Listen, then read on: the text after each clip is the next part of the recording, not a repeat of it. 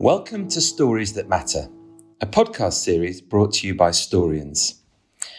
We believe that the best way to communicate with anyone is to make them feel something, and that the best way to do that is through the power of stories. So, in this series, we celebrate stories that matter. And in this episode, I was delighted to chat with Steve Hill from Auticon, an award winning social innovation company supporting neurodivergent talent. In their own words, Auticon's mission is to tell the world that autism isn't a processing error, but an entirely different operating system, and one that brings with it the opportunity to transform the workplace. How do we move perceptions of autistic people in the workplace? How can we bring neurodiversity education to more leaders everywhere? And why does that matter? This is an episode not to be missed if you care about and value diversity in every walk of life. I hope you enjoy it.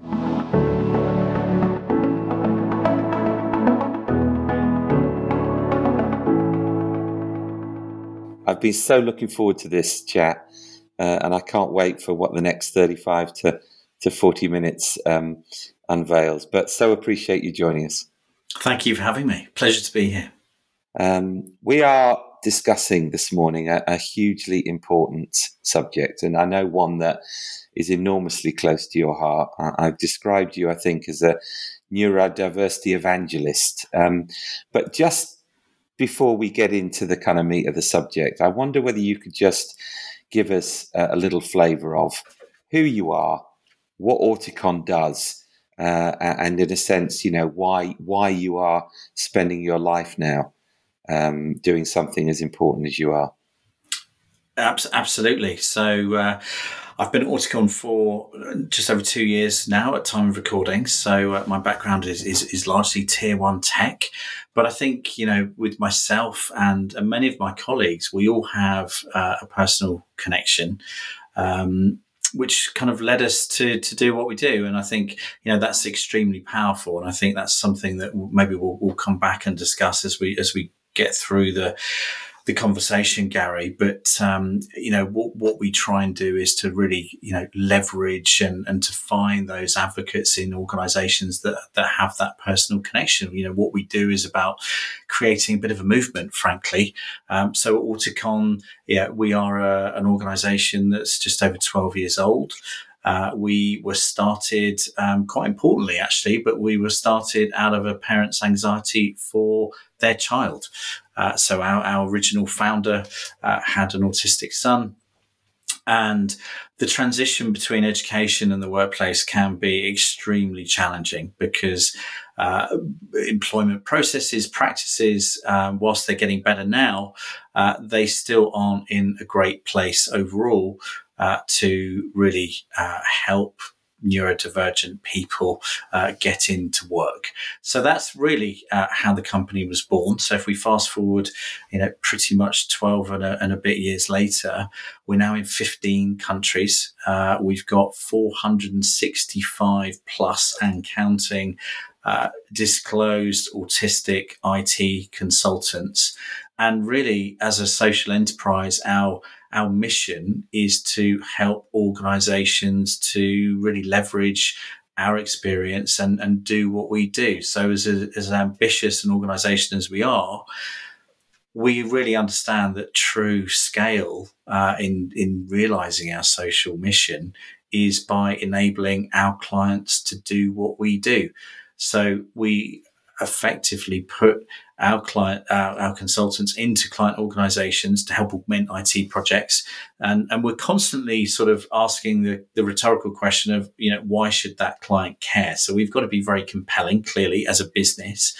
So, you know, we are really tapping into the fact that there is a global shortage of skills in certain aspects of IT. So we tend to specialize in those areas. So things like data science, data engineering, cybersecurity, and software design.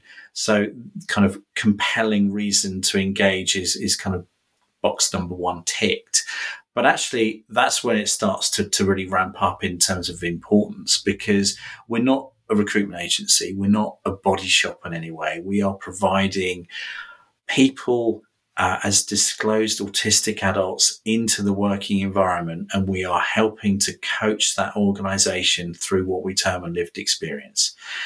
So that's really how we've grown and, and, and really developed over the, the last 12 and a bit years. Um, and then we bookend our, our, our kind of core service with education and advisory. So everything we do is very much about enablement of our clients. Yeah. And, and I think, um, Thank you for that. And, and I think there's a lot to unpick there. And, and, and obviously, what I'm very keen to do on this podcast is to give people um, a sense of some of the societal challenges, some of the organizational challenges, and, in, and indeed some of the people challenges, I think, you know, a, a, a, as it pertains very much to the issue and the opportunities of, of neurodiversity and neurodivergent workplaces. Um, and so I'd like if I could just to bring you back to um, right back to the beginning.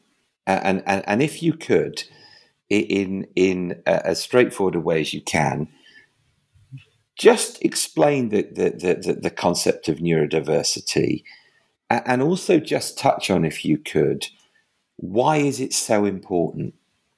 Um, why is it that, that, that we are increasingly seeing so many companies and and so many individuals, organizations.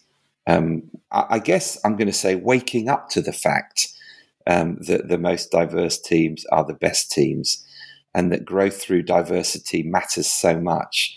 But maybe if I could, let's just go back to the beginning. Explain it. Tell us why it's so important. So, neurodiversity is a term that was coined in the late 90s by Judy Singer, a psychologist. And, and really, it was uh, to highlight the fact that there is no one type or style of cognitive functioning or ability, and that all brains are, in fact, unique. So it's it's part of the the kind of natural variations in the human genome. So it, it, it's a very when you when you kind of think of it in those terms, it, it kind of makes sense um, that we all respond to internal and external uh, stimulus and stresses in our environment in, in a different way. You know, we all express um, emotion differently. We process and interpret information differently.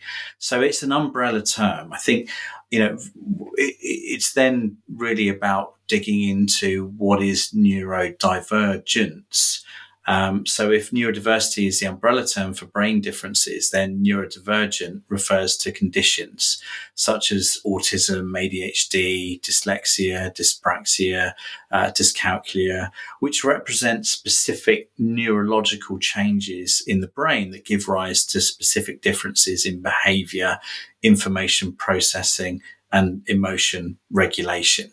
So now that we've got the definitions out of the way, I think you know fundamentally what what, what we advocate is that from a you know why is this important perspective, it really comes down to the fact that you know if if you want different results, you you need to try and do things you know slightly differently. You know we all know organisations, particularly maybe large organizations that employ a certain type of person.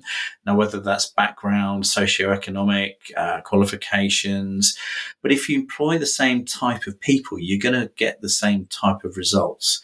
And I think the world is changing, as you alluded to. You know, people are waking up to the fact that, um, you know, these these terms are gaining in awareness, frankly.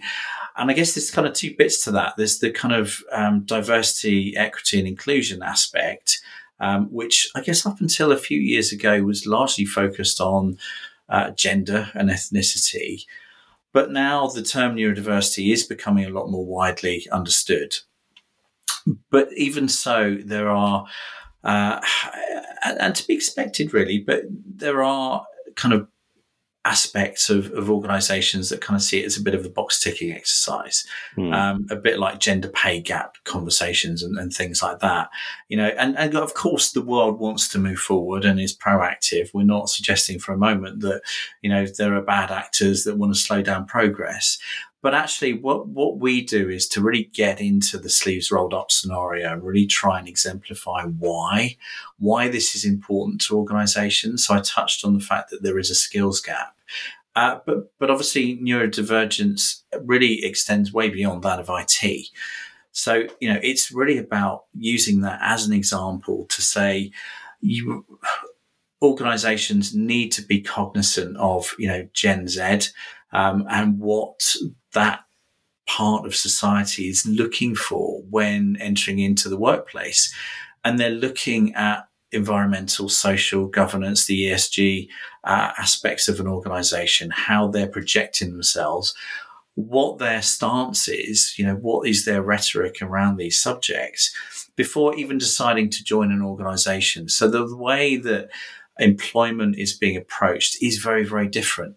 So if you flip that over and you look at it from an organizational point of view, um, organizations that are predicting skills shortages, skills gaps, which arguably there's there's a you know a fair few of those around, particularly financial services have done lots of studies around you know how that sector is going to be affected by skills gaps. But it, it's really important that the organization really does have a position on it and again, it kind of comes back to the fact that it can't really be ignored. I mean, in certain instances, there are frameworks where reporting is, is kind of mandatory and, you know, companies are figuring out how to collect data around ESG without or indeed move beyond the environmental aspects, you know, the S in ESG from a social perspective is really one of the keys for, for organizations to be able to differentiate, to really in, uh, to make sure that they are capturing that future talent pipeline and also to be able to retain their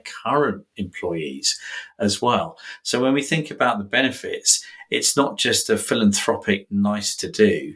This is about, you know, hard and fast business logic, which says, you know, for us to continue and to be profitable and to keep up with our competition, we have to be really cognizant of this. You know, how are we attracting uh, people to our organization? And conversely, 15% of the population is neurodivergent. So yeah. can we really afford to ignore 15% of our either existing workforce or indeed our future workforce and our talent acquisition pipelines? I think the short yeah. answer to that, Gary, is, is a firm no. Yeah, a very firm no, I would say. And it's interesting you talk about ESG. I, I quite often refer to the S actually as the rose between two thorns, right? Because, you know, the environmental governance issues are well trodden and everybody knows them. And, and, and the S which you know organizations interpret in a variety of ways, don't they? Some talk about stakeholders, some talk about societal. Um, but I, I, think it's a really important point you make. I, I, guess one of the things I'm interested in is this seems to be one of those areas where ignorance probably abounds, and almost the further up the chain you get in an organization, the less you might feel able to admit that ignorance because actually you're a team leader, you're leading an organization, and you almost don't want to uh, ask the stupid questions. I just wonder whether how many CEOs would be able to articulate the difference between neurodiversity and neurodivergence, for example. Maybe lots. I've got no idea. How much of a problem, though, do you think it is um, that, that at the very top of organizations that you're talking to, that there is still a very, very long way to go before you feel confident that we're in a world which has truly embraced neurodiversity, its role in the workforce. What's your experience over the last two years, Steve? Are, are, are, we are we very far away from being in the right place, or do you see, you know, green shoots, if you like, or signs that the world is heading in the right direction? There's lots of green shoots, Gary. I mean, my glass is is just always more than half full. Um, so we can't look at it, and I can't look at it in any other way. I think you know, everyone the way that we position it is you don't know what you don't know, and I think you know our our role is is really as a um, a trusted advisor, and it's not to point out shortcomings. It's really to point out the fact that it is a journey and by recognizing that it's a journey, it doesn't matter where you are on the journey. but that there is one to actually jump on board with and actually make some commitments around. Um, and depending on the size of the organization, there's so many variables, you know, in terms of sectors, le- you know, size of organization, all kinds of things. But actually, the recognition is the most important part. Um, uh, but it does take time. You know, this is a, if we if we use the comparison wrongly so in many ways, but still, if we use the comparison of gender and ethnicity, you know, th- th- that takes a, a long time um, yeah. to permeate yeah. and to really change from a cultural perspective within an organisation.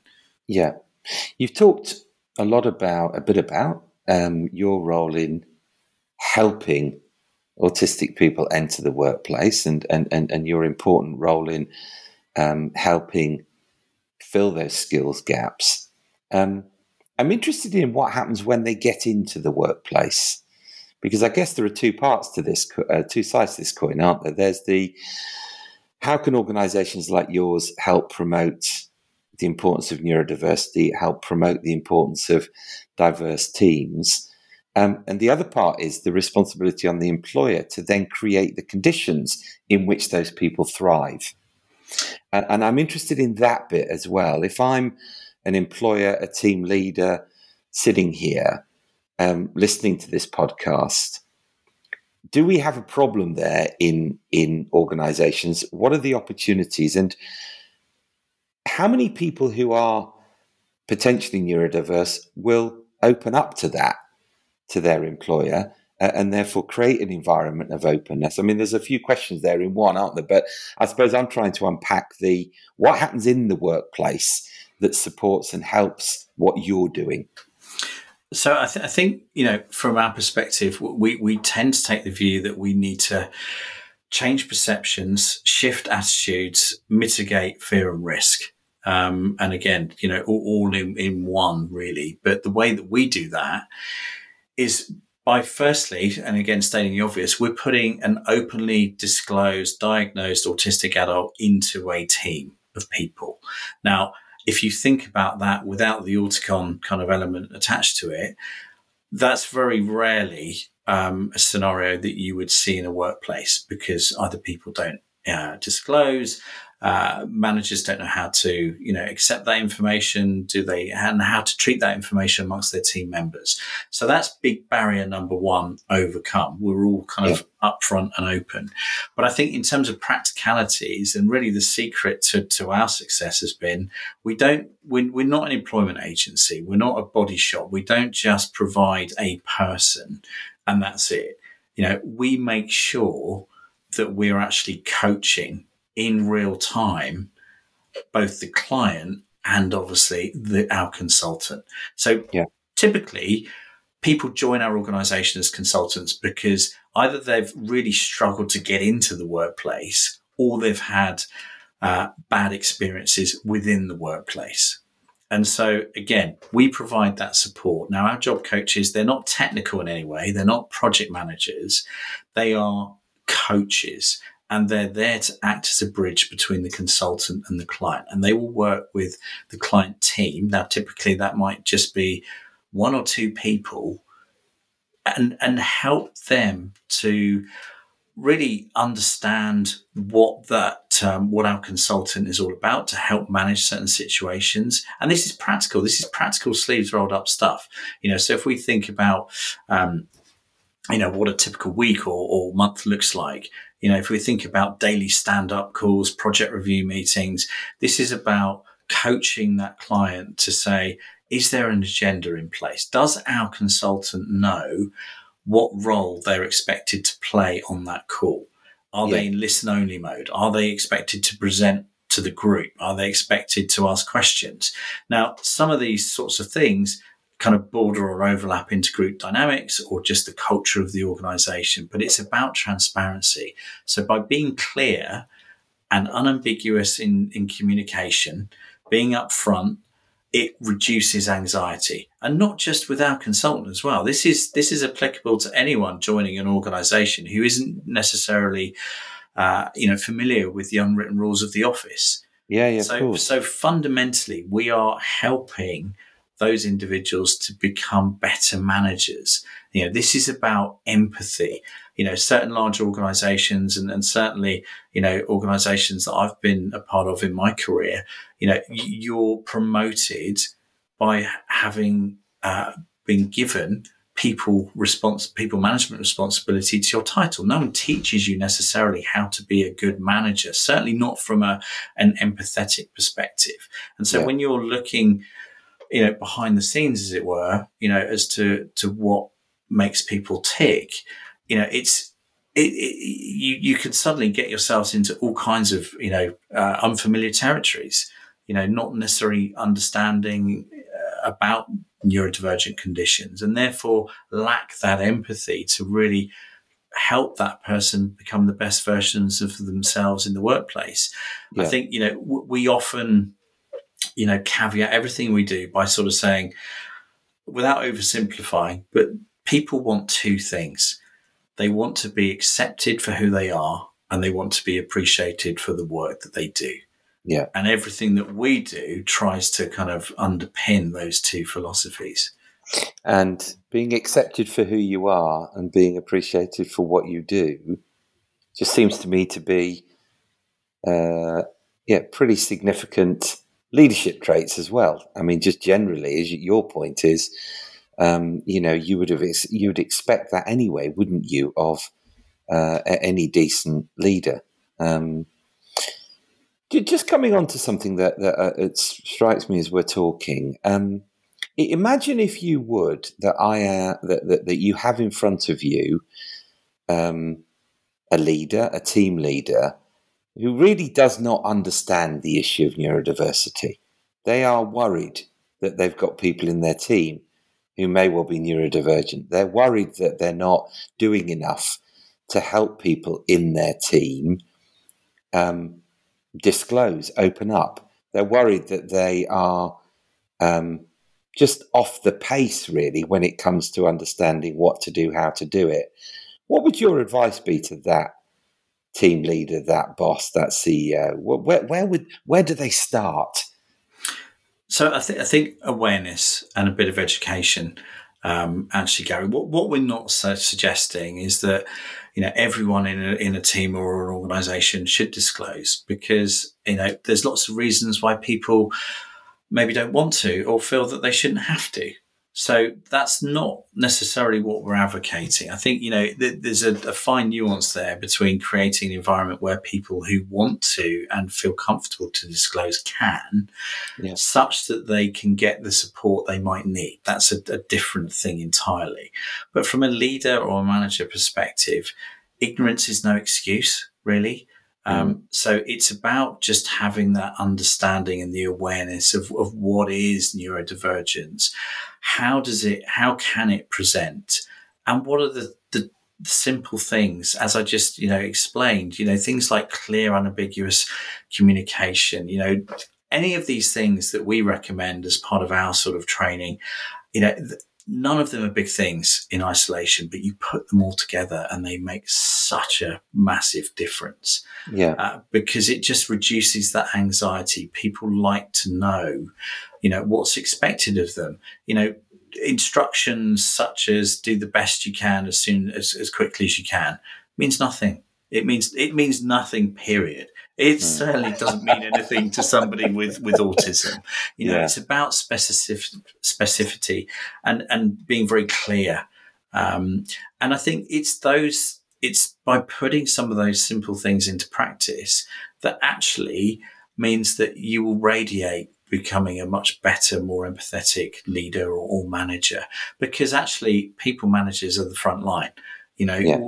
quite often, you know, we, we do a lot of work with HR teams, chief people officers, and absolutely we, we need that process to be uh, much more inclusive. But when it comes to how the culture can be influenced and reinforced and changed, it's people managers who are the front line. Yeah. And I'm grateful to you, um, it, it, actually, for not having used this podcast as a um, as a piece of promotion? Because I guess one of the answers you could have given would be pick up the phone to us. because actually, as an organization, we are transitioning, and I'm talking about Auticon now, not my company.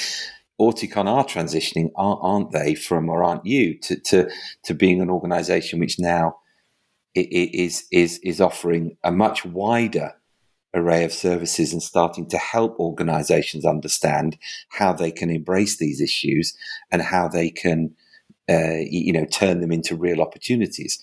So i guess one of the answers to my questions could be pick up the phone to steve because he's got a real point of view about how he can help any organization on the planet. Is that right?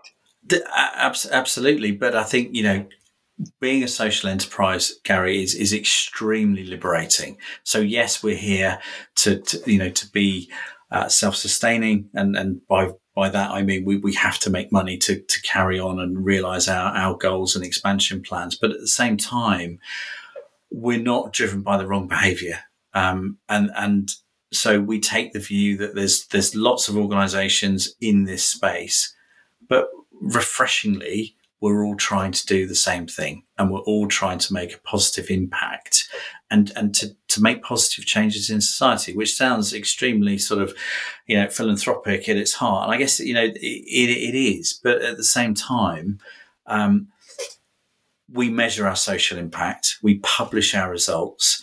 Um, we're not, uh, you know, we're not just all about trying to, to, you know, win win projects or sell training or anything like that. We're about the bigger picture, which again, as I say, is extremely liberating. And in that sense, you are blessed in actually doing something that is making a huge difference in the world. Um, and uh, there aren't many people that can say that actually. So, um, I just want to come on to celebrate. I mean, you referred earlier to you very much have a half full view of. I mean, I know you a bit, so I, I can say you've very much got a half full view to the world, full stop, actually. But um, as it pertains to these issues, I know you've got very much a half full view, and certainly the organisation does.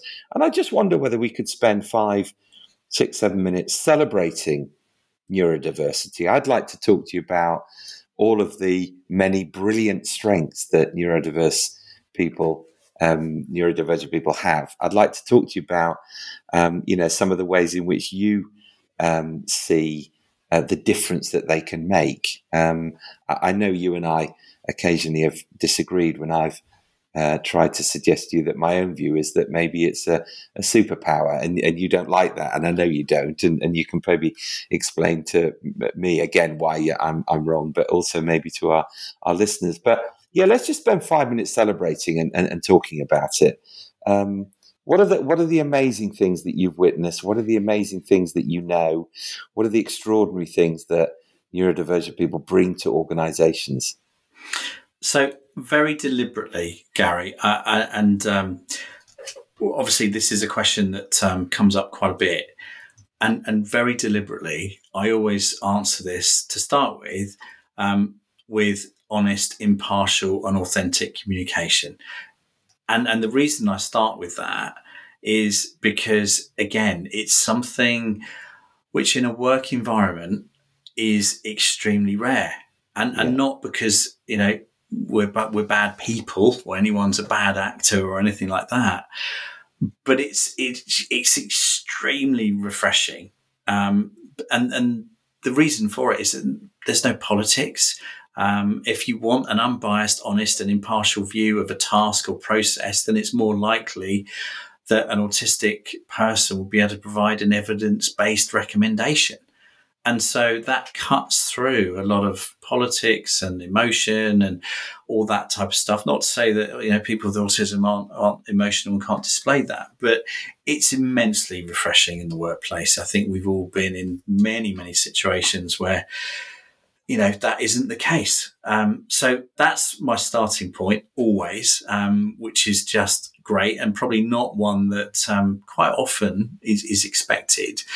But then, you know, we start getting into things like cognitive abilities. Um, and again, I'm sort of looking at this through the, the kind of lens of, of our consultants as well. And I've got to be careful not to generalize too much because, you know, not everyone with autism clearly is, is, you know, coming up through the academic ranks focused on STEM subjects and computer science and data analytics and that kind of stuff. But with, with the uh, with consultants that we employ, we, we look for certain things. Um, so things like logical analysis, pattern matching, periods of sustained concentration. Um, these are all things that actually are more pronounced um, in our consultants. And when we when we're recruiting, we, we typically look at the uh, the academic background and, and we're not necessarily looking for people that have been the traditional route through university because there can be lots of reasons why people don't go that route but it doesn't mean that they're not qualified and don't have those uh, abilities. But academic is, is number one. The, te- the technical testing and this is baselining so we we kind of test all of our consultants just to make sure that we know where they're at on that kind of um, on that scale of, of kind of uh, uh, technical ability, whether it be in certain platforms, programs, whatever it may be. And the cognitive side is is extremely interesting. You know, we have our kind of proprietary test that we do, and the reason we do that is because, again, this comes back to a knowledge and awareness piece, really. But the, the term autism spectrum tends to suggest a very linear scale that perhaps at one end, someone isn't very autistic, and conversely, at the other end, they are much more autistic. Now, that isn't the case. What we, what we, um, tend to use is, is the term spiky profile. So if you imagine a circle with certain characteristics around the outside and a, a scale of 0 to 10 radiating from the center outwards, all of those scores are going to be slightly different. And if you were to join up the, the dots, as it were, you, would start to get a very kind of spiky kind of picture. And that's probably the best way of explaining the fact that everyone's different. You know, this might yeah. be stating the obvious, but it's really about having a that kind of 360 view of that person means that, you know, myself and, and my colleagues, when we're talking to clients, we're not just we're not just trying to put someone that's got three years Python experience into a data science team, for example. What we're trying to understand is what is what are the environmental conditions that's really going to make that person thrive. Um, so, is it a large team, for example? Is this a, a repeatable, predictable project where um, it's it's kind of term business as usual, or is it more innovation based that needs a little bit more um, uh, thinking a little bit a slightly different approach. Is there you know a smaller number of team members? What are their backgrounds? And we really try and get under the skin of what is that profile of not only the role but the team and the project. And so by putting that person in to that team we don't, we don't, we don't send a whole bunch of CVs because we're not a recruitment agency. We, we put forward, if we have someone, one person, possibly two, but one person. And that isn't for the client to make a choice of. This is to say, this is who we recommend. This is the reasons why. There are no interviews in, in our process. And then we have a, what we call a meet and greet. And that's really a conversation like this, to be honest, Gary, where we get in front of the client and our consultant and it gives everyone a chance to talk about the organization, uh, the team, the project, to maybe get into the, the weeds a little bit around some of the technical day to day stuff. But how refreshing a process is that? Compare yeah. that to a typical interview process. Yeah. Whereby you're asked a whole bunch of questions that you don't know what they're going to be asking you. Any sort of extended processing time whilst you're thinking of the answer can be seen as an uncomfortable pause or silence. And, eh, you know, you're, you're in a shop window environment where arguably you're trying to embellish what you've done in the past, which in some way is going to influence someone's decision on your capabilities for the future. It, it, it doesn't make any sense. Yeah, yeah, yeah, quite. I mean, and actually, what I'm hearing, what I'm hearing in this chat is very much your view that and I'm going to use the word normalizing, and, and, and it's probably the wrong word, and, and apologies if it is. But what, what, what you're really saying to us is look, and I believe this passionately, by the way, every human being is unique. It's one of the great things about life, you know, one of the reasons that our, our, we passionately believe in the power of creativity because every human being is unique. What you're also saying is every brain is unique. And that if we begin to adopt some of the frankly, basic rules of leadership, the basic rules of managing teams, the basic rules of managing people, which is can you clearly communicate? Can you clearly direct? Can you clearly articulate what you're asking of that individual? Can you actually make sure that they're thanked for what they do and that they are celebrated for who they are? That in a way that that provides the framework for many of the answers to the questions of how do we embrace neurodiversity? How do we understand it more? Is that true? Because if you say yes to that, I, have got a follow up question that I suppose gets to the slightly stickier end of these debates. But is, would you say that's broadly true? I, I would absolutely say yes. And I'd add to that in the sense of leaders work for their team members, not the other way around. So if, yeah. you, if you adapt that viewpoint and you're th- always thinking, how can I best support that member of my team uh, to to do the best job they can?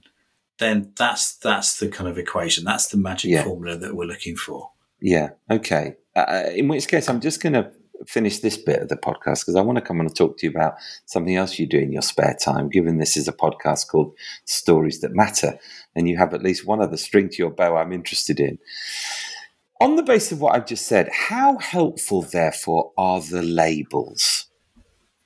Right? The, these labels that people talk about neurodiversity, neurodivergent. It strikes me that, that rather unhelpfully, they've become labels. And it also strikes me that rather unhelpfully, the terms have become somewhat medicalized. And, and I wonder whether that really does inhibit and get in the way of, of, doing all the things that we've just talked about, accepting that everyone's unique, accepting that every brain's unique, accepting that diversity is massively important for growth individually and professionally. Do the labels help and has it become medicalized? And is that a problem? And do we need to move away from that? So, it, again, this this is a big subject. I think you know, from a, a, a labels point of view, there, there's aspects of labels which are medicalized, and, and, for exactly that reason. You know, if you if you th- if you take autism, it is classed as a disability, and so therefore there is a legal obligation for an employer to make reasonable adjustments for that individual. So in that particular example, um, I think it, it's useful because you know to be diagnosed uh, actually means that you can then open up uh, a series of, of, conversations with an employer, and it may be you know as as a dis- forgetting the workplace as a disability, that individual is is um, able to claim certain benefits and, and things like that. So let's not forget mm. that you know on just the scale of autism, you know there is a wide a wide range of, of kind of um, um, uh, people on the spectrum, um, yeah. including a, a, you know a, a, very kind of large percentage actually that are non-verbal, and yeah. so their needs and requirements are very very different to to someone that's actually in the workplace uh, performing a task. And so again, everyone's different. Yeah. But I think in that instance, Gary, to, to your point, it, it, it is useful um, to make sure that people get the right support um, yeah. that they need. Yeah, okay, it's a good reminder. Um, just before we move on to your, I'm going to call it a side hustle, but it's not, is it? Because it's an important, it's an important part. I'm giving, it's a teaser this because people are now thinking, blimey, what's Steve's side hustle? But we'll come on to it in two seconds. Um, just to, to, to, end the, the, the, the, main body of this podcast, um, um, I want to you know, metaphorically, I want to learn more about neurodiversity. I want to understand it more. I want to feel that I'm increasing my own knowledge of it and my own understanding of it, both for my own benefit and and um, and my organisation's benefit. And there'll be people out there who are thinking that. Where do they go? What's the first port of call? What could they read? What could they listen to? So what at that point, watch? Gary, they absolutely need to pick up the phone and call us. what about what about your podcast? They probably need to listen to that, don't they? Isn't this an opportunity um, to it, plug your podcast? Exactly, Pl- plugs plugging away. So um, uh, one one of the f- very first things that we did when, when I, I arrived at Auticon is that we we did our own podcast, and and not as a as an embellished kind of sales tool in any way. This is about trying to bring value and, and education and awareness to some of these really gnarly subjects. You know, we talk about intersectionality, we talk about female diagnosis, and actually, what we've seen is that you know we've we've built quite a uh, quite a following, not only in terms of listenership, but also just in terms of uh, influencers in social media who have got that voice and we bring them in and we talk about very similar in a very similar way to this very conversational um, it's hosted by Carrie Grant, who um, uh, is a BBC presenter and BBC London presenter, and has been on TV and stuff like that. Um, not not for just sprinkling stardust on something here, but she's got four neurodivergent children. So she is right in the weeds of all right. of this stuff and is very passionate about this subject clearly.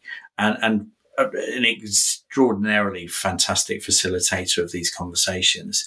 And, and it's, it's really about prompting conversations in the right way. Hmm. Um, mm. and getting the conversation going. But so that that's available wherever you get your podcasts. So it's called um, Autism in Conversation with Auticon. Uh, we're into our fourth uh, season now. Um, so it's something which I'm personally very passionate about. And we've been very lucky to have people like Anne Hegarty really being very open about her autis- autism experiences and, you know, just her day to day life of, of how she gets up in the morning and how she gets herself into the position of being able to, to really crack on with her day. And it's a really mm. insightful listen to, mm. to get under the skin of, of some of these folks that uh, we have on as guests. So, yeah, okay. Well, that's, yeah, I think that's a very good start point. Um, we could do with a decent host for our podcast, actually. So I wonder if uh, I wonder if we should turn to the BBC. Actually, um, yeah, memo to self might consider that.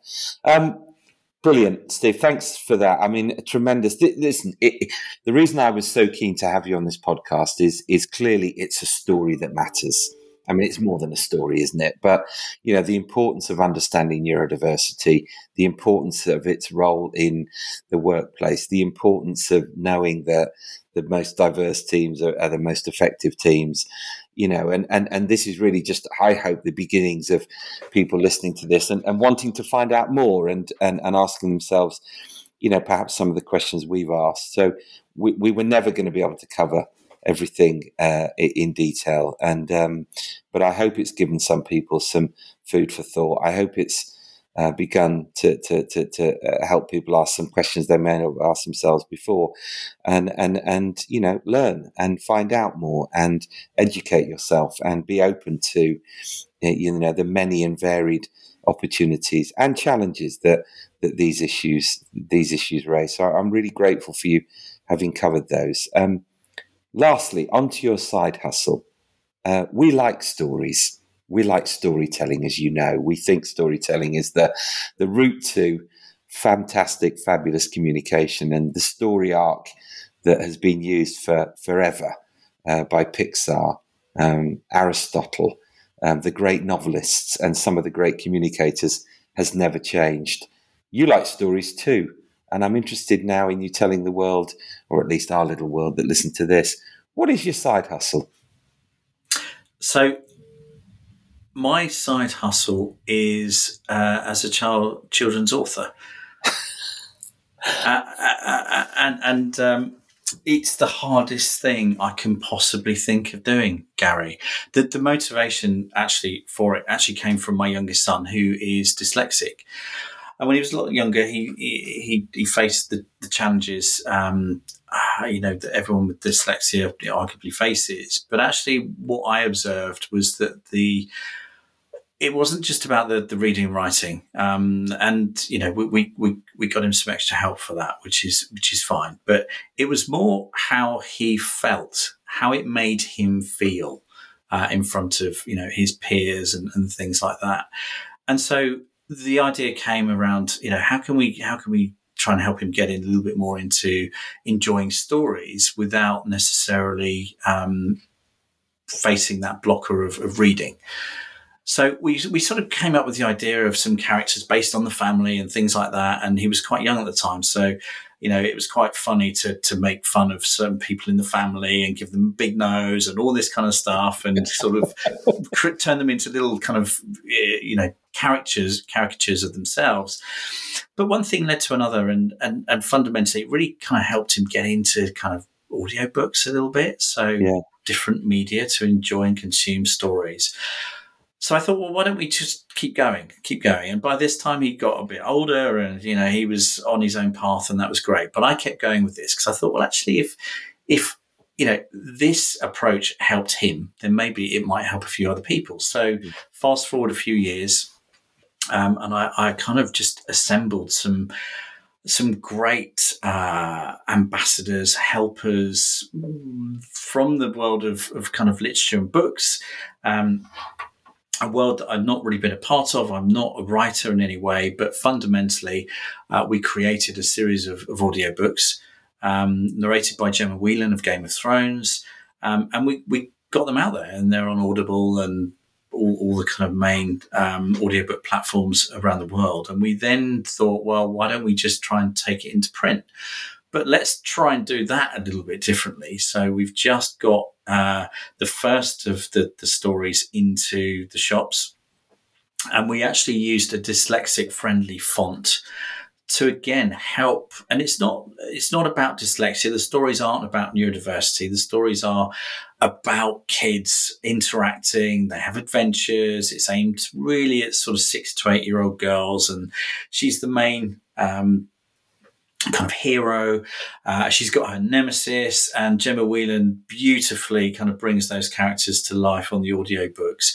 But it's about bringing together, you know, friendship and, and peer relationships and the struggles that kids have, albeit kind of modest at those sorts of, of ages. But it's very deliberately trying to tackle some soft learning objectives that things are often better, problems are better solved when you're kind of working as part of a little team, as part of Jenny Many and her little gang.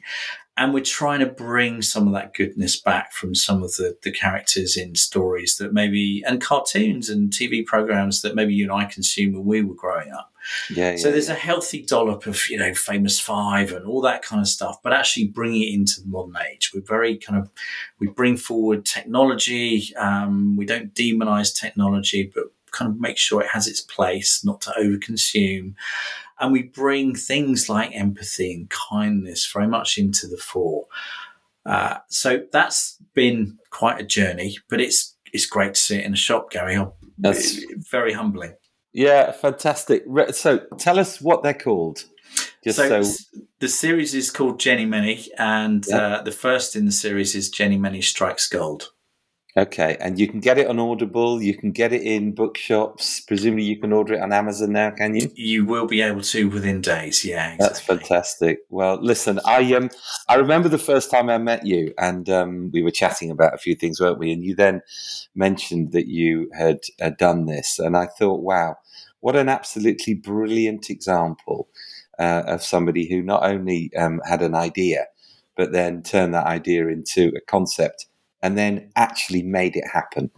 Uh, and there are not many people actually who end up um, doing that. So many people have ideas and uh, uh, and they fall by the wayside. But uh, uh, absolutely hats off to you for doing that. And I'm so struck by one thing that I think potentially probably sums up a huge amount about you actually. But I was very struck when you were telling that story that the start point for you thinking about the idea was was very much about how your son felt and not not how he thought, but how he felt and how it made him feel.